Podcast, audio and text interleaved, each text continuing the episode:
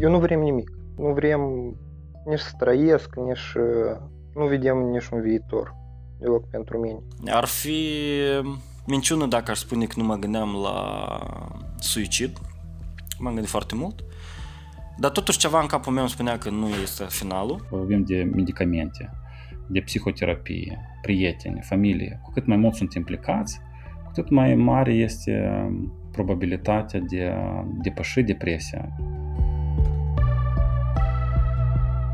Salut! Eu sunt Natalia Sergeev și Victoria Colesnic. Asculți Sunt Bine, un podcast despre sănătate mentală. Astăzi vorbim despre sănătatea mentală a bărbaților, de ce se adresează mai rar la specialiști după ajutor și cum prietenia poate fi salvatoare. Vă spunem istoriile lui Ivan și Valentin, doi tineri născuți în aceeași zi, la 6 ani diferență, și care s-au pomenit în fața aceleași provocări, depresia.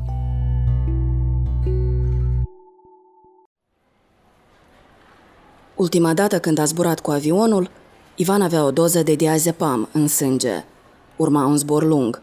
Știa că va trebui să-și păstreze calmul dacă vrea să ajungă cu bine în vizita la mama, care e stabilită de mai mulți ani peste hotare. Și-a făcut injecția singur. Are deja un ritual. De câțiva ani, Ivan are atacuri de panică pe fundal de depresie. Starea de anxietate se declanșează mai ales când trebuie să plece de acasă, fie că trebuie să ajungă în celălalt colț al țării sau la alt capăt de continent. Deși a învățat să o gestioneze, nu întotdeauna îi reușește. Câteodată, da, eu stau un timp îndelungat acasă, 3-4 zile de pildă, și trebuie să ies undeva, să mă duc, sau în alt oraș, sau cu cineva, și încep să retrăiesc. Eu nu pot să dorm chiar noaptea. Este o frică de asta îndelungat. Asta strașnic ceva pentru mine.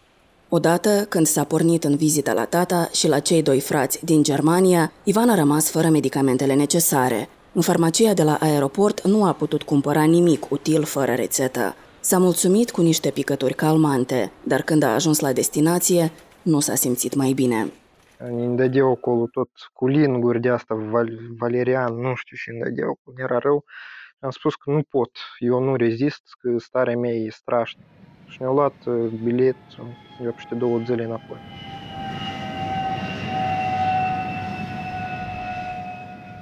Ivan e un tânăr de 28 de ani. S-a născut, a crescut și a învățat într-un oraș din sudul Moldovei.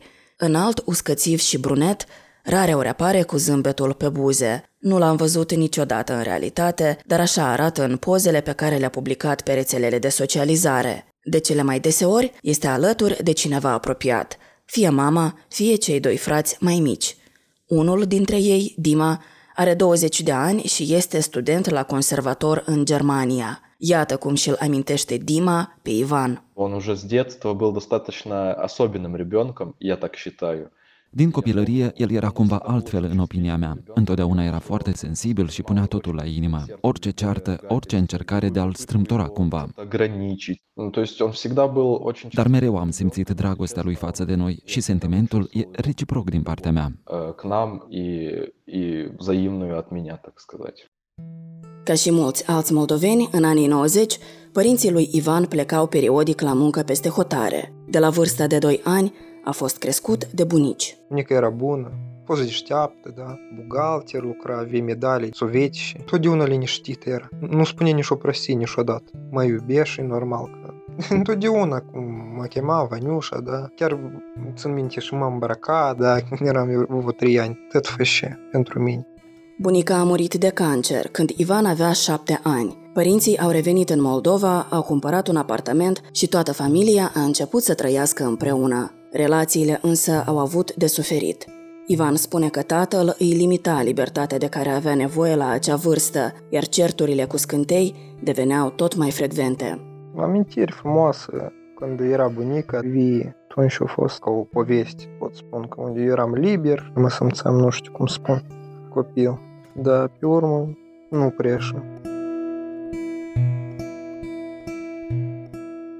A urmat școala cu urcușuri și coborâșuri, serviciul militar, decizie pe care Ivan o regretă până acum, și primul job unde și-a făcut prieteni printre colegii de muncă. În 2012 însă, viața familiei s-a schimbat irreversibil, părinții au divorțat. Când a aflat vestea, Ivan era la unchiul său în Rusia. Șocul l-a determinat să revină acasă. Iată cum își amintesc Dima și Ivan acea perioadă. Я помню себя, мне было 11, я уже переехал в Кишинев, жил один в общежитии.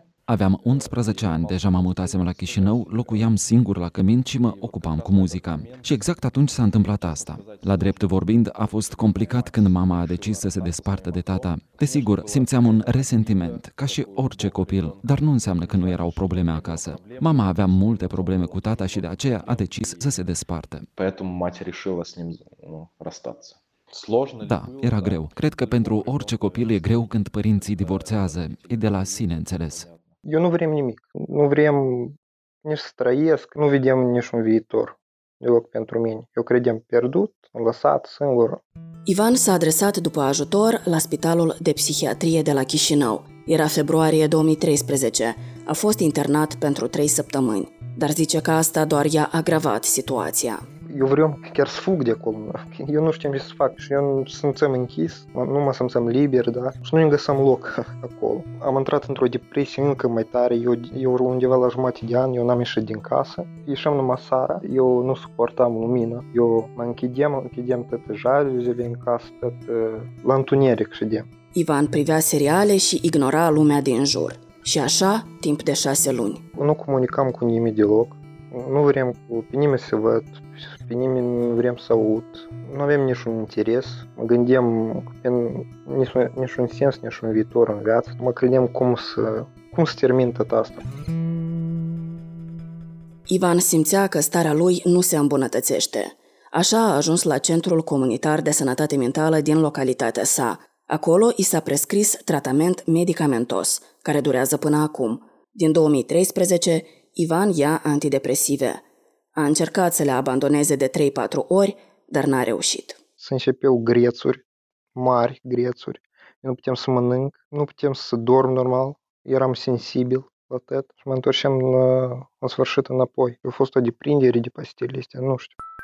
Datele Organizației Mondiale a Sănătății din 2017 arată că în Republica Moldova prin stări de depresie trece 5,4% din populație, ceva mai mult decât media regională. Printre simptomele depresiei se numără tristețea, apatia, pierderea poftei de mâncare, scăderea capacității de concentrare, tulburările de somn. Mai putem vorbi despre o atitudine excesiv de negativă față de sine, autoblamarea în diferite circumstanțe, gânduri suicidale. Aceste simptome devin îngrijorătoare dacă se mențin timp de 2 săptămâni. Psihiatrul și psihoterapeutul Andrei Eșanu afirmă că tratamentul medicamentos este mai ușor acceptat la noi în societate decât terapia. Deși în Occident oamenii tind să dea preferință ședințelor de psihoterapie, totuși trebuie să fie o combinație de mijloace și metode, consideră Eșanu. De fapt, eu foarte des mă întâlnesc, dați-mi doar medicament și asta e tot.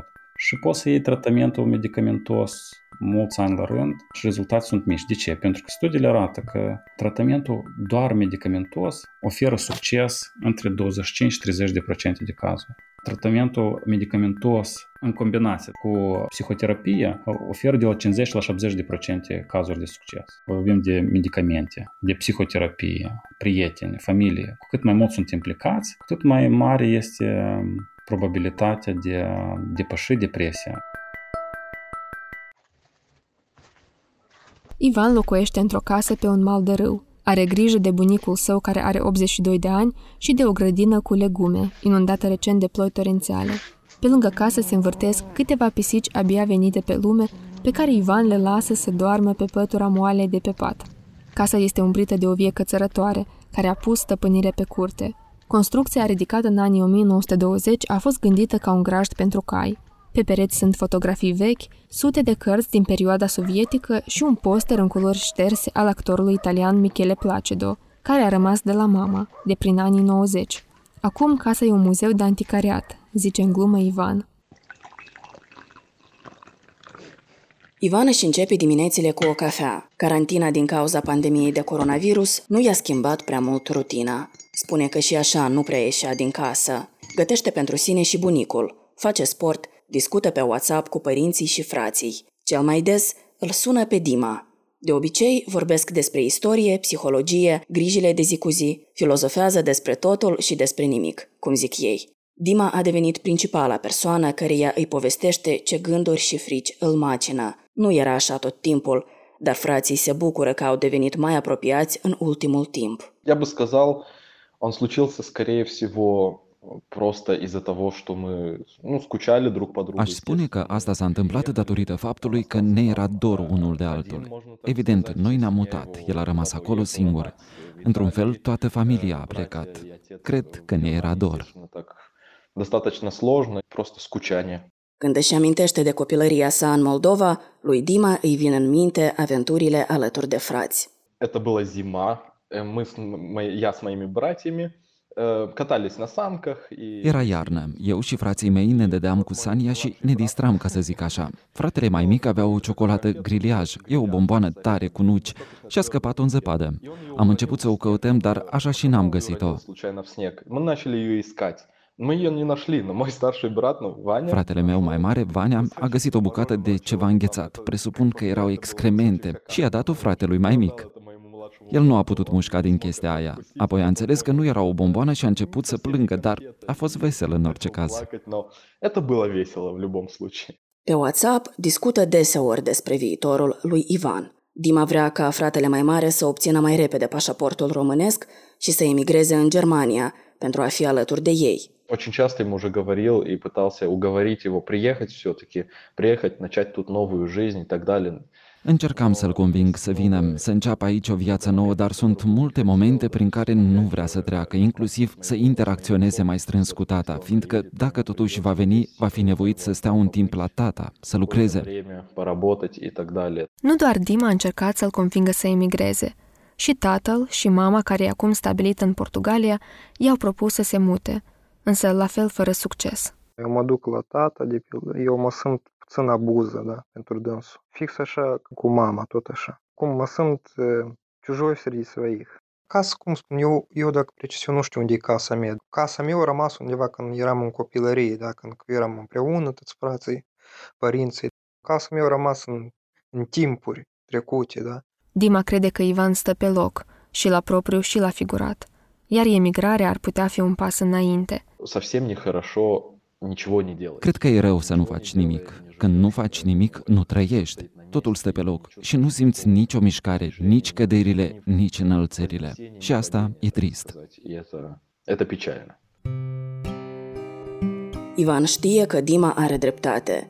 Deși nu are un plan, are de gând să facă o schimbare. Se gândește să apeleze la ajutorul unui specialist de la Chișinău, care să-i revizuiască tratamentul. Visează să-și continue studiile, poate să emigreze. Dar iată ce își dorește Ivan cel mai mult. Eu, în ziua de azi, rezultatul e și-a fost în viața mea. Iată și eu spun că cel mai principal scop în viața mea să am control asupra emoțiilor mele. Dar eu nu mă gândesc la negativ, să nu văd negativul ăsta, eu m-am săturat de dânsul. Ivan deja a început să facă primii pași. Ies afară, mă uit la stele noaptea, da, și mă simt mai ghini. Și încep să controlez chiar procesele astea, când eu văd ceva, da, ceva că și poate să am disconfort, da, de la asta. Apoi încerc să dau asta la o parte. Revenim în curând.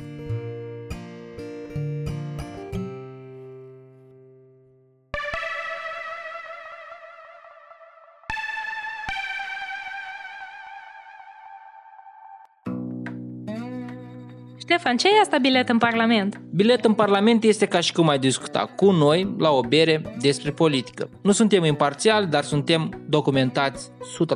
Nu suntem plictisitori, deși abordăm teme grele. Cu noi politica e ușoară, e presărată cu glume și uneori cu cuvinte de duh. Îți aducem aproape teme care îți par îndepărtate și întortocheate. Mai pe scurt, îți facem un bilet în Parlament. În primul rând, tu pregătește popcornul. Vă așteptăm în fiecare săptămână pe Agora Mede, pe Apple Podcast, pe Google Podcast și pe orice alt dispozitiv unde se poate asculta podcastul Bilet în Parlament.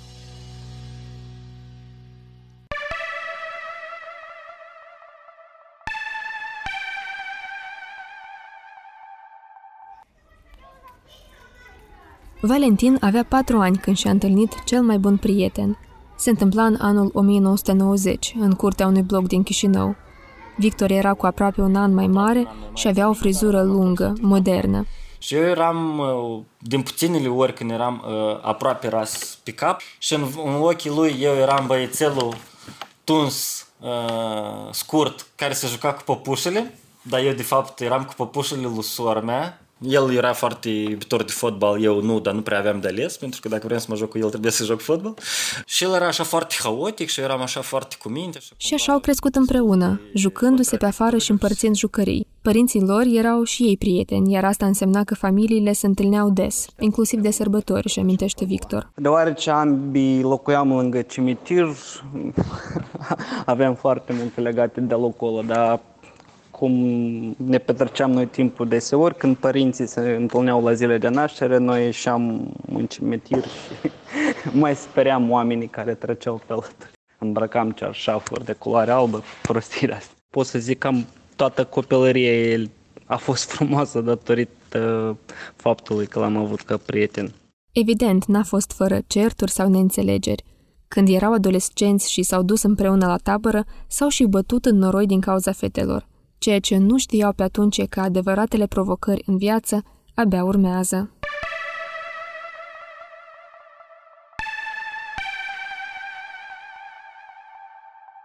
Valentin are 34 de ani.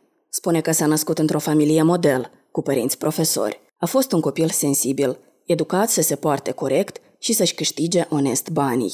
Când a intrat la Facultatea de Business și Administrare, a combinat studiile cu mai multe joburi. Am făcut chelnerie de mai multe feluri. Era chelnerie directă cu clienții, era evenimente pompoase, scumpe, nunți. Am lucrat la xeroxat, am vândut electrocasnice într-un butic. După ce a absolvit Academia de Studii Economice, vânătoarea de joburi a continuat. Am fost director de marketing de câteva ori, eram mâna ajutătoarea a șefului și făceam de toate, dar undeva la nivel de comunicare a fost problemă între noi, undeva șeful a avut careva probleme și erau tot dezamăgiri că zic, băi, de ce nu mă pot regăsi, ce se întâmplă? Și chiar dacă undeva îmi dădeam seama că nu e vina mea, dar oricum ceva nu e ok. Și o dezamăgire profesională, o dezamăgire în relații, dezamăgire la nivel de comunicare cu oameni pe care îi consideram pe vremea aia apropiați. Și tot asta, sufletul meu călduros, să zic așa, plin de emoții, zicea, băi, dar eu chiar nu merit niște oameni ok sau o susținere calitativă sau ce se întâmplă. Valentin vedea aceste dezamăgiri ca pe niște eșecuri personale și se învinovățea pe sine însuși. Aceste gânduri îi provocau niște insomnii teribile. În plus, în acea perioadă, Victor era plecat peste hotare, iar Valentin îi simțea lipsa. Nu puteam fi mare egoist ca să-l sun pe Victor la orice oră, îmi dădeam seama că are și el problemele lui și nu vreau să-l încarc, dar oricum aveam nevoie. Mi-a luat undeva o lună, din februarie 2014 până în martie 2014, când eu practic eram închis în cameră, până n-am ajuns să-mi pierd gustul din mâncare și atunci am înțeles că ok, aici deja e o problemă mult mai serioasă la nivel chimic, nu-i vorba doar de gânduri. Zi de zi starea lui se înrăutățea. Stând în întuneric, cu jaluzelele trase, Valentin auzea voci. La un moment dat a ajuns să cert îngerul cu demonul pe umerii mei și unul să-mi zică că nu mai are rost să trăiesc și a doilea să mă convingă că de fapt nu. Ar fi minciună dacă aș spune că nu mă gândeam la suicid. M-am gândit foarte mult. Dar totuși ceva în capul meu îmi spunea că nu este finalul și soluții există la tot. Valentin înțelegea. Dacă vrea să scape, trebuie să ceară ajutor. Și-a luat inima în dinți și le-a spus părinților prin ce trece. Și m-a înțeles mult mai bine decât m-aș fi așteptat. A zis că hai, nu te mai învinui și nu te mai bloca atâta, pentru că e ceva ok și există soluții și se poate de adresat la un specialist și o să fii bine. Nu m-a atacat, nu m-a și cu tine, și mujic sau iete în mâini sau chestii. Mama lui Valentin a mers cu el la primul consult medical. Au urcat împreună într-un microbuz aglomerat. Valentin s-a înghesuit pe un scaun din spate. Își amintește că era frică de orice și se simțea de parcă îi se va întâmpla ceva rău. Până am ajuns, a durat, 45 de minute, dar eu aveam impresia că nu mai ajung.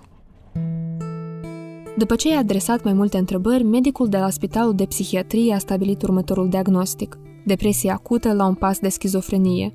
I-a prescris o serie de medicamente și l-a prevenit că va dura ceva timp până va simți efectul.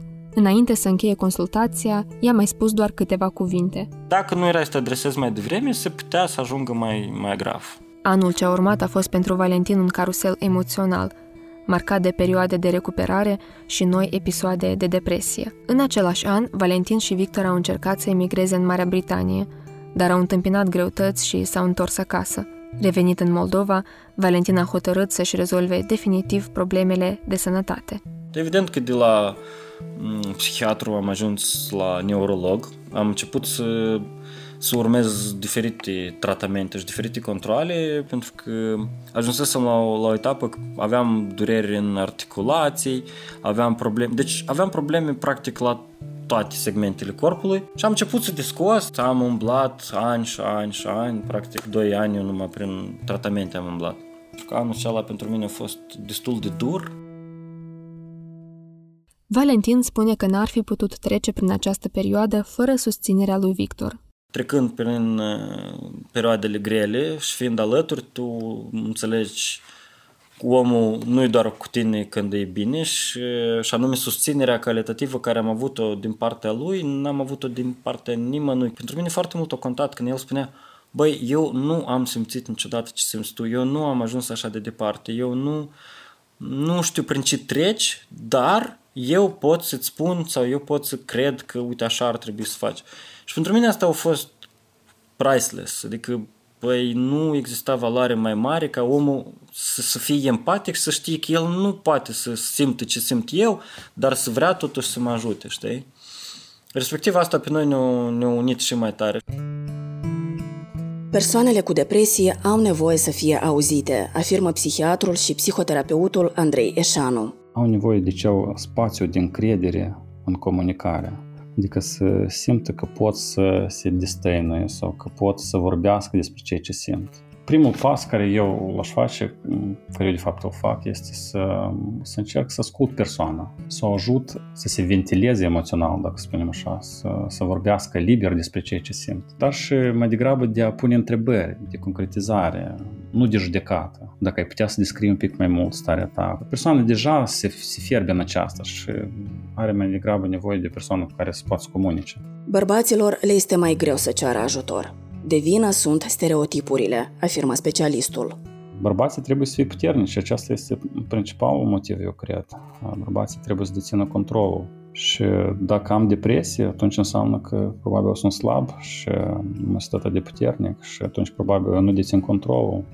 Cum așa au emoții, tristețe să mă controleze ea pe mine. Eu trebuie să o controlez. Și iată această presiune, aceste stereotipuri, această autostigmatizare până la urmă și agravează de fapt starea depresiei.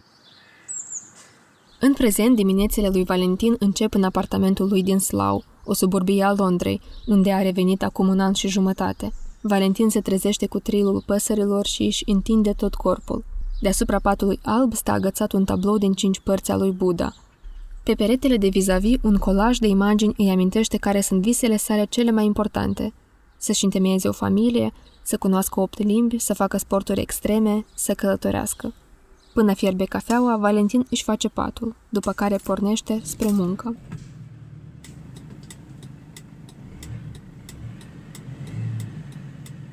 Pot să spun că asta a fost lovitura cea mai puternică, dar totodată și binecuvântarea cea mai mare în viața mea, pentru că altfel eu nu puteam să înțeleg și să schimb unele chestii. Și apropo, la nivel și de sănătate mentală, mai am încă de lucru și eu încă continui să fac. Încă mai fac diferite terapii, încă mai fac diferite chestii. Mi-am regăsit liniștea într-o oarecare măsură. Victor este la fel de apropiat. În această vară se împlinesc 29 de ani de când sunt prieteni, sau bro, așa cum își spun. Deși Victor e la București, iar Valentin la Londra, vorbesc des la telefon. Înainte de pandemie se vedeau odată la câteva luni. Sunt sigur că nimic nu-i poate despărți. Om cu care poți să-ți faci de cap, să te doară burta de la râs, să schimbi plastinca când e nevoie și să stai la discuții din nopți întregi, ceea ce noi făceam, discutam nopți întregi și ne plimbam mulți kilometri pe jos, discutând. Pentru mine asta e ceva care nu are valoare. Nu poți să înlocuiești cu nimic. Și uite, doar cu el așa pot să vorbesc. M-a ajutat să trec printr-un divorț, să zic, m-a susținut, a fost mereu alături. Atunci nu eram eu însumi și înțelegea toate stările mele de depresie. Poate uneori făceam ceva greșit, dar avea răbdare și cred că cu asta m-a ajutat cel mai mult. Niciodată nu a insistat, nu mi-a pus condiții sau trebuie să faci ceva. Pur și simplu era alături, mă asculta și îmi dădea sfaturi și toate luminoase. Există familia de sânge și familia mea de suflet și respectiv el în capul listei în familia mea de suflet. Îl simt ca pe mine însumi. Privim cumva lumea identic, o simțim identic și mi-este foarte simplu să mă deschid cu el și cred că e reciproc. Statisticile arată că femeile sunt diagnosticate cu depresie de 2 ori mai des ca bărbații. Cum se explică această discrepanță? Există anumite tipuri de depresie specifice femeilor, cum ar fi cea de după naștere. În același timp, specialiștii afirmă că bărbații evită să se adreseze după ajutor. Sau, dacă se adresează și li se pune diagnosticul, sunt mai predispuși să nu urmeze tratamentul, considerând că depresia nu este o problemă serioasă. Lipsa unui ajutor calificat și presiunea de a se descurca singuri agravează starea depresiei. Datele arată că de 4 ori mai mulți bărbați decât femei se sinucid. Expertul Andrei Eșanu îndeamnă bărbații să ceară ajutor și ne amintește un adevăr universal. Bărbații tot au emoții, ele contează, ele sunt importante, poate nu este neapărat totul să ținem sub control. Toți suntem oameni până la urmă, bărbați sau femei și la fel cum femeile au emoții și bărbații tot au emoții. De fapt, o viață cu emoții este mai frumoasă decât o viață în care încercăm permanent să le controlăm emoțiile sau să le ascundem emoțiile. Inclusiv emoțiile de genul tristețea uneori se merită de a fi destăinuită. Dacă ai nevoie de ajutorul unui specialist, îți recomandăm să apelezi la Centrul Comunitar de Sănătate Mintală din localitatea ta. Serviciile sunt gratuite. Găsești lista tuturor centrelor pe site-ul nostru suntbine.md. Tot acolo găsești alte resurse, informații și episoade anterioare ale podcastului nostru. Scrie-ne un mesaj la adresa de e-mail suntbinepodcast@gmail.com și spune-ne cum ți s-a părut acest episod sau dacă ai sugestii de povești. Suntem pe Facebook, YouTube, Instagram și Odnoclasnicii. Găsești podcastul Sunt Bine pe Apple Podcasts, Google Podcasts și pe toate platformele majore de distribuție. Ai ascultat Sunt Bine. Au fost Victoria Colesnic și Natalia Sergeev. Inginerul nostru de sunet genial e Alexandru Ianciu. Ilustratoarea noastră minunată Iana Grigorovskaya. Redactorul nostru drag este Alina Țurcanu. Andrei Teacă și Lilian Severin sunt autorii coloanei sonore originale. A mai contribuit Tudor Bologan, care ne ajută să menținem site-ul în viață.